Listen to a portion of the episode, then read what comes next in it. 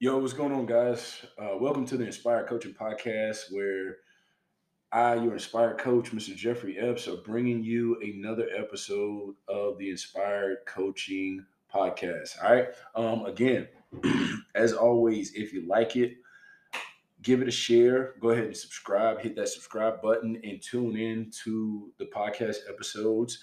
And uh, just share it with a family member, share it with a friend, or somebody who may need to hear these things. All right. So, jumping into today's episode, the name of the episode today is It's Never Too Late.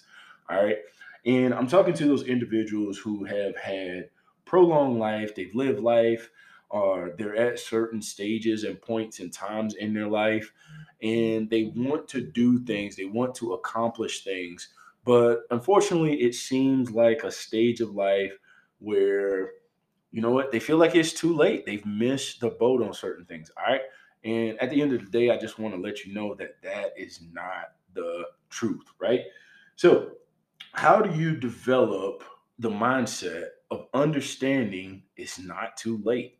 Right. No matter what it is that you want to do in life, whether that be start a family, build a business, uh, continue your education, go back to school, right? Maybe you just want to do something, uh, travel the world, do some things that that you feel that you really, really want to do, but for some strange reason, you're thinking that, hey, you know what, it's it's too late for me to just start doing these things. All right. So I want to give you a few steps and a few little tidbits on how to uh, how to go about doing the thing that you want to do, right? Uh, the first thing I'm going to tell you guys, no matter what it is that you feel like you want to do, develop a growth mindset. All right. And if you don't know what a growth mindset is or how to develop a growth mindset, don't worry. Guess what? I got a podcast coming on that. I, I'm going to be working on that, um, you know, shortly and and recording a podcast on how to develop a growth mindset. But essentially, a growth mindset means that you're receptive of new possibilities in that area that you're moving towards. It means that you're not uh, limiting yourself based off of you know the position in life first and foremost that you're in right so the mindset is the first thing that needs to to move in the direction that you wanted to move in and that's developing that growth mindset you want to get out of that fixed mindset and the best way, the easiest way I can tell you to develop that is just first and foremost decide. Decide that that you want to have a growth mindset. Decide that, you know, if you feel like it's too late, decide that it's not. No matter who you are, what stage in life you're in, decide right here, right now. It's not too late for me to go out and make a positive change and do something good that I want to do, you know, in in a good, healthy direction. All right. Uh, the second thing I wanted you guys to do um, that's going to help you out in recognizing that it's not too late is get in or build your own mastermind group of friends, right? You need to surround yourself with individuals who are going to talk life into you, who are going to inspire you to do certain things. Um, recently, I just recorded a podcast uh, talking about you know having like-minded individuals around you and i think this is very critical and very important for us to understand. Like you need to have that group of friends that group of people who are going to stretch you who are going to pull you who are going to challenge you who are going to you know maybe ask you certain questions of well are you getting back into that mindset of thinking that it's too late? You know is that age talking or is that you know this stage in life talking or you know is are you going to exhibit the faith to move out and, and do the things that you need to be doing you know because faith without works is dead you, you can have all of it in the world but if you don't put forth some form of action then guess what nothing happens all right i can say all day long that i want a apple tree to grow in my yard but if i don't go plant one or put one there very rarely in most cases is it going to actually happen. All right. Um, number three, perception versus reality. All right. And what I mean by that is figure out where it is that you really want to go in life at this particular stage, whether it be start a business, whether it just be a better individual growing, whether it be going back to college, whether it be going back to school. Um, set a reality of that and then really evaluate where you are. Sometimes we perceive that we're we're really far off the mark on certain things and we're a lot closer to achieving that thing than we we thought we were. Um, sometimes we perceive that we're closer to achieving something and we are a lot further away from where we really are. You know, we think, ah, man, this is just a few simple steps. And then we go get a mentor and we find out, oh my, there's a lot more that goes into this than I thought. And that doesn't mean that you should allow that to discourage you. It's just that you want to know as much of the truth, as much of the reality as to where you are in accomplishing the things that you set out to accomplish as you possibly can. Um, you don't want to go into it blindsided thinking that, you know, with unrealistic expectations and unrealistic uh, perception of reality of where you are and what you need to be doing, you know. Um, let's take athleticism for instance. You know so many people want to be professionals but they are not willing to put the time the energy the work in.